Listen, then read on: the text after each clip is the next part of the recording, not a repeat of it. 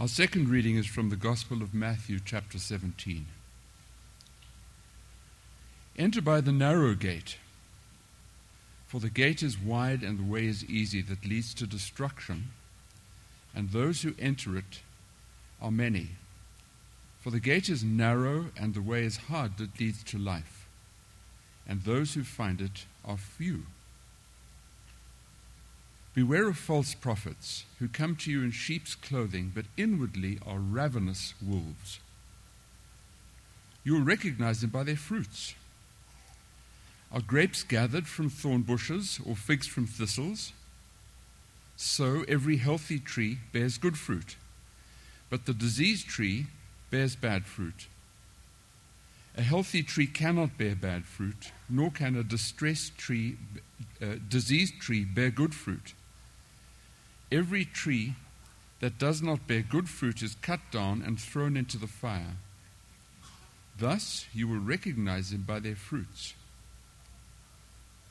Not everyone who says to me, Lord, Lord, will enter the kingdom of heaven, but the one who does the will of my Father who is in heaven. On that day, many will say to me, Lord, Lord, did we not prophesy in your name and cast out demons in your name and do many mighty works in your name? And then I will declare to them, I never knew you. Depart from me, you workers of lawlessness. Everyone then who hears these words of mine and does them will be like the wise man who built his house on the rock. And the rain fell, and the flood, floods came, and the winds blew and beat on that house. But it did not fall, because it was founded on the rock. And everyone who hears these words of mine and does not do them will be like a foolish man who built his house on the sand. And the rain fell, and the floods came, and the winds blew and beat against that house, and it fell. And great was the fall of it. And when Jesus finished these sayings, the crowd were astonished at his teaching, for he was teaching them as one who had authority, and not as their scribes. The word of the Lord.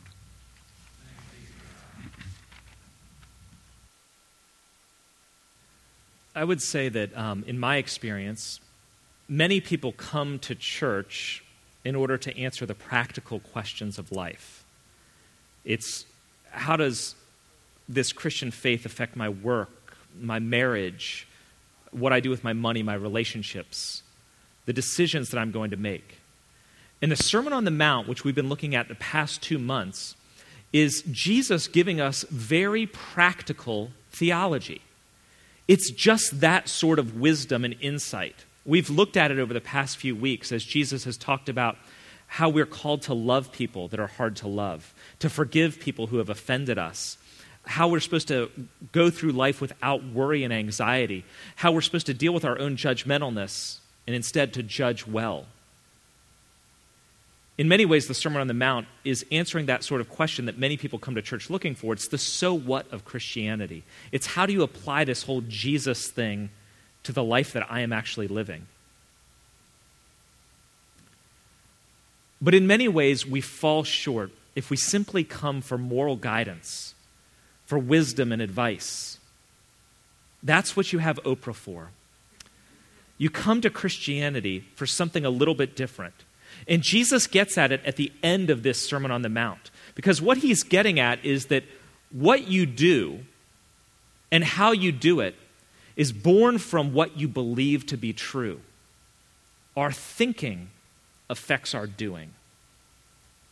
And Jesus ends the Sermon on the Mount with some very hard truth and suggests that the root of belief is in what he's saying and out of that grows the kind of life that we are looking for.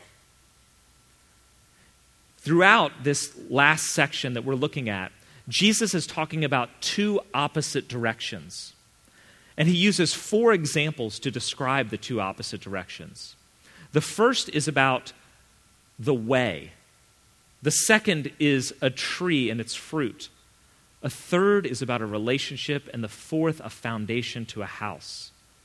The way I want to break it apart this morning is looking at how Jesus gives us an invitation, a warning, a word of an instruction, and the insight that unlocks it all.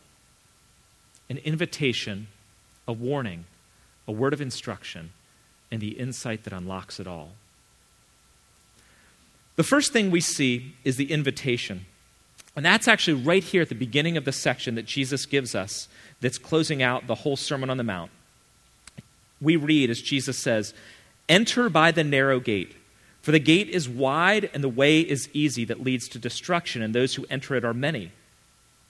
For the gate is narrow and the way is hard that leads to life, and those who find it are few. So here we have the two opposites. It's pretty obvious. The wide and easy way is the way to destruction, the narrow and hard way is the way to life. And in some ways, it's as if you're standing as the reader in the perspective of, I'm right here, and I see one narrow, hard road over there, and in the opposite direction is the wide and easy way. Jesus says, Many, many are on the wide and easy way. And actually, if you're going to take it a step further, the assumption behind Jesus' example here is that we are by nature on that wide and easy way. That's the way we tend unless we choose otherwise. Now, in some way, to, to kind of understand how this needs to challenge us, um, I don't know if you're the kind of person who sweats details. I am not. And so, if I don't have clear instructions on what I'm supposed to do, or if I'm going to a new place and I'm not sure what it's supposed to look like, I actually don't get worried about it. And, and so, as an example, a few weeks ago, I was going with, um, with my son and a whole class of kids to Camp High Roads. The sixth grade classes at Louise Archer Elementary went to Camp High Roads for four days, three nights, and I was one of the counselors who had a cabin full of boys. At the pre meeting for the parents, it was amazing the detailed questions that parents were asking. Meanwhile, I just thought, I'll show up and figure it out. I figured once I get there, I'll see what everyone else is doing. I'll figure out where the coffee is. I'll grasp where the bathrooms are and what the sleeping arrangements are going to look like. Now, I do that with a lot of things in life. I just figure out that I'll be in the mean, I'll be in the average. And so if I enter a space, I look and see what everyone else is doing. In some ways, it's how I drive on the highway, right? There, there's a speed limit, but then there's staying with traffic. Spiritually speaking, many of us assume the same sort of thing. If I just stay somewhere in the mean, if I just look and see what everyone else is doing and I'm on the average, then it's got to be okay, right? I mean, sure, I'm not a saint, but I'm also not, you know, the worst. So long as I'm with the crowd, it should be safe. And Jesus is saying, if you're with the crowd, it's destruction.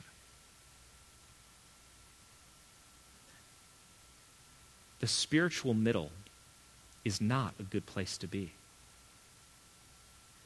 He says, narrow is the gate, hard is the way, the road the implication is you actually must turn aside from the direction you're naturally on. You must choose to enter the narrow gate. By nature, you are going this direction with the crowds towards destruction. You must see and choose to enter by the narrow gate. It's a deliberate, active, volitional choice of the will to turn away from the way that you're on. You have to opt in. This is Jesus' invitation. Come, enter the narrow gate. The path is hard, but this is the way to life. First, we get Jesus' invitation. The second thing we get is Jesus' warning. The warning begins with false prophets and moves to fruit and trees. He says, Beware of false prophets who come to you in sheep's clothing, but inwardly they are ravenous wolves. The false prophets claim to understand Jesus, they claim to represent the faith, but their life shows that they don't. And he goes on to use fruit, the metaphor of fruit from a tree, and says, You will recognize them by their fruits. Are grapes gathered from thorn bushes or figs from thistles? So every healthy tree bears good fruit, and diseased trees bear bad fruit. Every tree that does not bear good fruit is cut down and thrown into the fire. So he, he's talking about fruit and trees as a way to recognize the false. He says, You're going to know if somebody is false. You're going to know if you yourself are false by looking at the fruit. So, bad trees are diseased and don't produce the fruit that they're supposed to fruit, that they're supposed to produce. But it, it also, he, he uses a, a mixed metaphor here because he talks about fruit in another way, not just about having a diseased tree, but he also talks about how certain types of trees or bushes produce certain sorts of things. A thorn bush does not produce grapes. Thistles don't produce figs. You will recognize the type of tree by the fruit. Now, this is a common metaphor in the, in the New Testament for the life that we are called to live as followers of Christ. A Christian produces the sort of fruit that testifies to who he or she is. So when Paul says, the fruit of the Spirit, that you're supposed to walk in love and joy and peace and patience and kindness, we've got to think about it in the right order. And that's what, Paul, what, that's what Jesus is getting at here.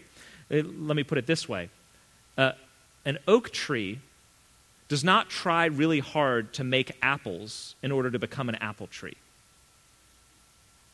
An apple tree makes apples because it's an apple tree. And Jesus is saying the type of fruit that you see indicates the type of tree that it is. I am, uh, I am not an arborist or a horticulturalist. Most trees and vegetation are for eating or burning, as far as I can tell. Um, a few years ago, we moved into our house, and up against the fence line was a strange bushy tree that I didn't know what it was. And it was in November, so the leaves had fallen. I had no idea what it was. Well, then when spring rolled around, this leaf started growing on it, and that did not help me in any way. I, I had no idea what this was. It wasn't until August that something started growing on it, and I realized what it was. So this leaf was used by the first tailor in history and the fruit that was produced on it was a fig. So I found out I had a fig tree. Now, what I had in my backyard was not some wild bush that decided, oh, if I start producing some figs, then everyone will think I'm a fig tree. No, it actually was a fig tree, and so it produced figs. Jesus is saying, if you are actually a child of God, you will produce the fruit of the children of God, the fruit of the Spirit. Your life will be marked by it. And if you're not producing, the only thing left is to be cut down and thrown into the fire. An invitation, a warning, and then thirdly, an instruction. Jesus says, Build your house on the rock. Everyone who hears these words of mine and does them will be like a wise man who built his house on the rock. The rain fell, the floods came, the winds blew and beat on the house, but it did not fall because it had been founded on the rock. But the opposite is also true. If you hear my words but don't do them, you are like a foolish man who builds his house on the sand. When the storms come, that house fell, and great was the fall of that house. Jesus is suggesting that the storms of life expose the construction of our life's house. Storms reveal the wisdom or foolishness of our life. The storms of life reveal what actually really matters to us deep down in. When challenges in life come, they remind us of what really lasts and what should matter in our life. You know, marriage is one of those great storms in life. In and of itself, marriage can be the storm in your life. Marriage can show what your foundation is built on as a person. If you've been dating somebody and then you get married to them, and all of a sudden you find they have anger problems, it's because the marriage has created the wind and the waves in that person's life, in your spouse's life. And it might show that their foundation is actually trying to control everything. The reason why they're angry is because they've lived their whole life trying to control who they are, their environment, their security, everything about their lives. And here's the thing if control is your foundation, any other human being, and especially somebody you're married to, is going to challenge your control. It challenges your control of your time, of your money, of the value uh, that you place on yourself, of all your hopes and dreams in life, because now there's somebody else who's going to have a share in them. When control is the foundation of your life, your spouse's requests feel like demands. Their suggestions must be an attack on who you are. Foundation, if it's not Christ, will be revealed. You even see this when people who have been married for 25 or 30 years start to grow apart. Because what you end up seeing is that their life was built on their kids, the success and happiness of their children. And when their kids are gone, what do they have left together? The marriage is done. Jesus asks us with this example what is your life built on? What will the storms in your life show? And I have to say, many of us don't actually know. We have no idea what our lives are built on. But Jesus is also clear here that if you don't know what your life is built on, if you haven't made a choice for Him, then it's built on sand. You're on the wide road. Jesus says, Build on me, bear my fruit, turn towards my gate, and walk on my road. How do we do it? Well, there's two insights that I want us to see. These are the insights that I think unlock it all in this whole passage. The first insight comes from the crowds. Notice at the very end of the Sermon on the Mount, when Jesus was done speaking, it says, The crowds were astonished at Jesus' teaching, for he was teaching them as one who had authority and not as their scribes. The crowds were astonished, continually astonished. Why? Because Jesus was so different than the other rabbis. Jesus comes in and starts teaching them. Rabbis, which they thought Jesus was just a rabbi, rabbis always quoted tradition or other rabbis or the Old Testament. Jesus comes in and claims to be on par with the Old Testament. He says, You've heard it said in the scriptures, but I say, my words are scripture. My words are truth. My words are like God's words. Jesus says, Those who will enter the kingdom of heaven are those who do the will of my Father. And a few verses later, he says, Those whose house will last are those who do what I say in these very sections we're looking at, Jesus is saying, doing the will of God the Father and doing what I say are the same thing. Jesus is saying, build your life on me. No Jew had ever said something like that. That was the sort of thing reserved for God the Father. But that's the challenge of what Jesus is saying here. He's saying, look, the difference between the two ways, destruction and life, lasting and falling, are you must follow, do, and build on me, on Jesus alone. And at this point, most of us have a, have a problem because what Jesus is getting at at the end of this, this passage, uh, at the Sermon on the Mount, is, sounds very exclusive and very arrogant. Most of us would say, Jesus, you can't really go around saying that you're the only way. We all know that there's more than one way. Most of us today, at least the natural reaction in our culture, is that truth is somewhat subjective.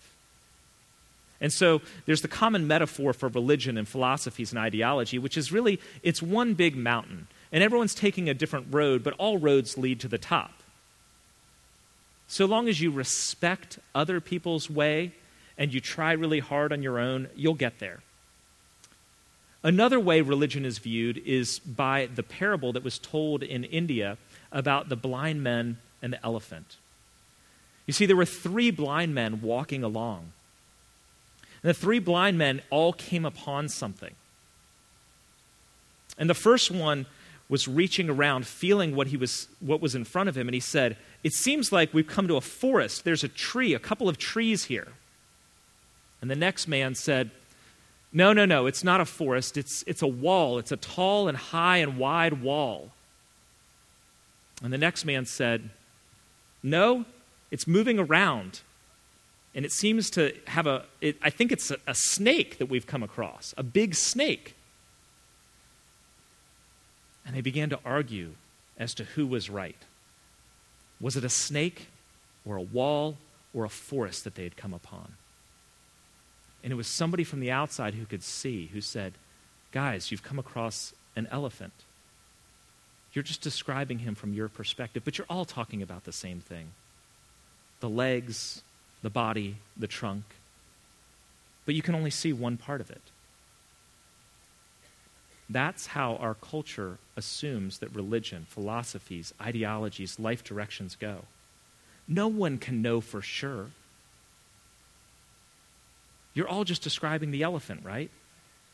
Jesus, that's just one side. But of course, even the whole metaphor of the elephant, the parable there of the blind man and the elephant, isn't in itself an exclusive claim. Because to say that all other paths are just partial views is to suggest that you or I have the total view. It's to say that we can see the elephant even though all those blind people can't.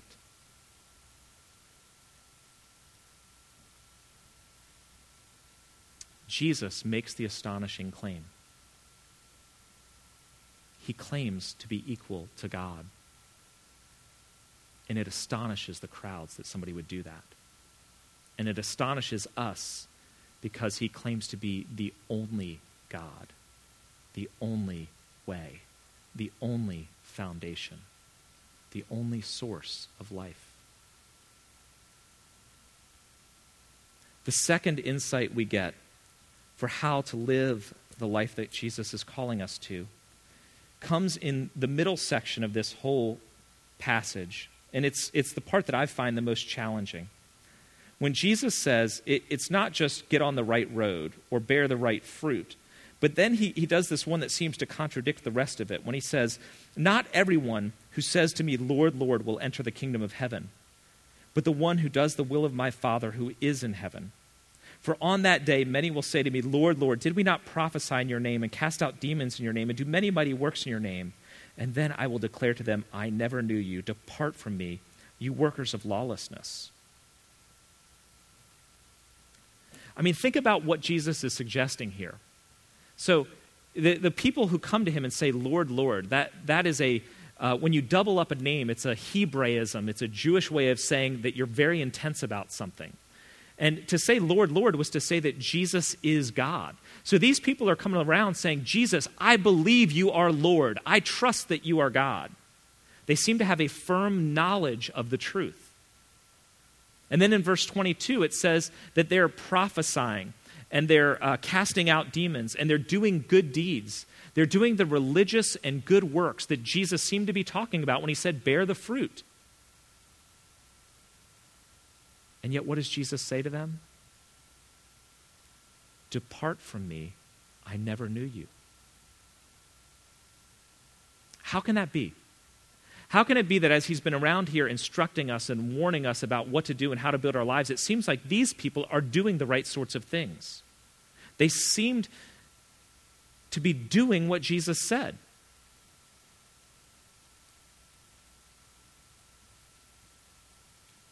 Why does he say, I never knew you?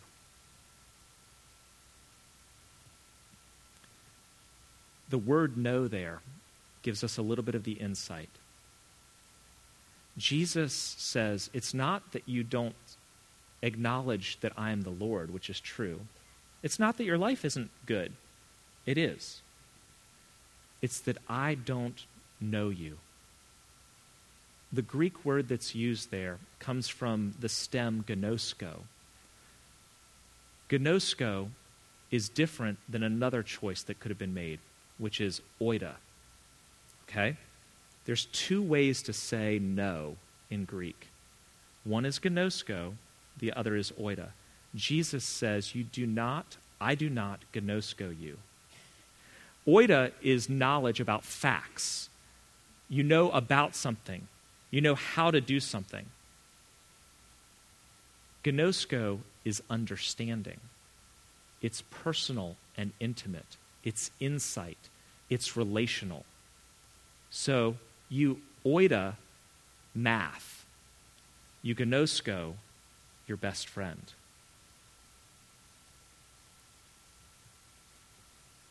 These people have no relationship with Jesus. In other words, you can oida Jesus and not gnosko him. Similar to how you might say, I know the president. You might know about the president. You might be for him and his policies. You might have voted for him. You might have gotten involved in his campaign and even try to implement some of the things he's trying to do. But you're not friends with the president. There's no relationship between you and the president. You oida him, you don't gnosko him. Jesus is saying that the one thing that is necessary, the one key that unlocks all of this, the one element that is essential to life in me and life lasting is that you must have a relationship with me. You must go further and deeper and more personal with your Christianity. What does this look like? It looks like living with a constant awareness of who Jesus is and in many ways, I think it takes us to, it, we need to take a step further in. Many of us who've grown up as Christians or been in the church a long time have a lot of head knowledge about who Jesus is, but we've divorced it from relating to Jesus in a very personal way. Uh, there's a small group of men that, are, that I'm meeting with on Monday nights as part of one of the small groups in the church, and we're doing a book called Beautiful Outlaw by John Eldredge. And it's looking at the person of Jesus in his full humanity. And one of the things that's great about this book is that it talks about Jesus as if you're talking about a good friend. It talks about how courageous and bold Jesus was. And I remember reading the chapter and discussing it and thinking about friends of mine that I'd always wanted to be around. There was always a kid that was more risk taking and bold and always made me a bit nervous, but I wanted to be around him. In middle school, it was Brian. In high school, it was Steve. And it's that guy that you just want to be around because you know they're going to do something a little bit on edge. That was Jesus.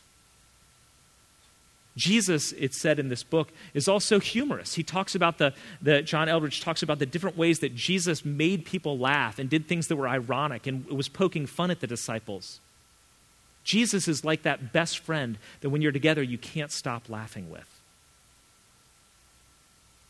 But the book also talked about Jesus being frustrated and exhausted and lonely, just like us.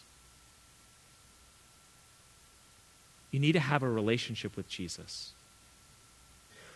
But Jesus is someone you can relate to.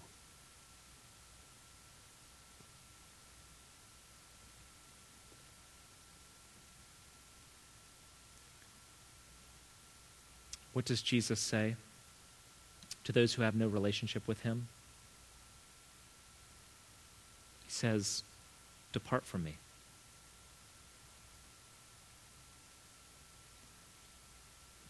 That means that judgment is to depart from Jesus. Think about this. All the metaphors that Jesus has used for final judgment, the road to destruction, being cut down and thrown into the fire, the complete collapse of the house. All of these are metaphors for the true greatest nightmare, which is to be apart from Jesus. hell, hell is to be apart from Jesus forever. This also means the destination that we're after in the road of life, the fruit that we're looking to produce in our life, the house that we want to dwell in by our life. All that we've been looking for, seeking after, building upon, is meant to be found in being with Jesus. So, it's not the ideal husband or being in the in circle or the perfect job or getting into the top college or the dream house. It's actually Jesus that we're after. Jesus is the beauty we long for, the comfort we're looking for, the security we're trying to find, the hope that we're building our life upon. Jesus alone is the end and the goal. And so it's not just knowing good theology, it's not just attending church, it's not just being a good person. It's not growing up in church and going to youth group and even attending Christian schools. It's not enough to know who Jesus is or even to do what Jesus said. You need to know him, ginosko, personally. In other words, Jesus has to be your BFF. It's pretty simple. From there, your life and true life will be found. Let's pray.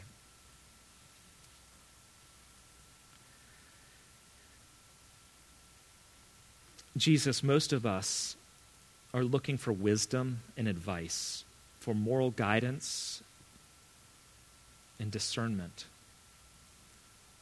But you call us to something that is far deeper and far more meaningful and also far more challenging. To know you personally, to enjoy you relationally, to walk with you daily. Give us faith and desire and a willingness to turn aside, to enter the gate, to build our house on you. In whose name we pray. Amen.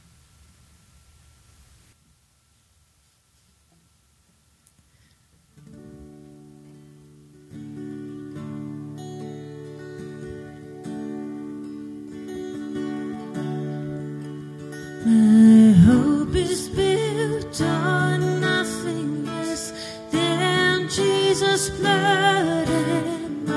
than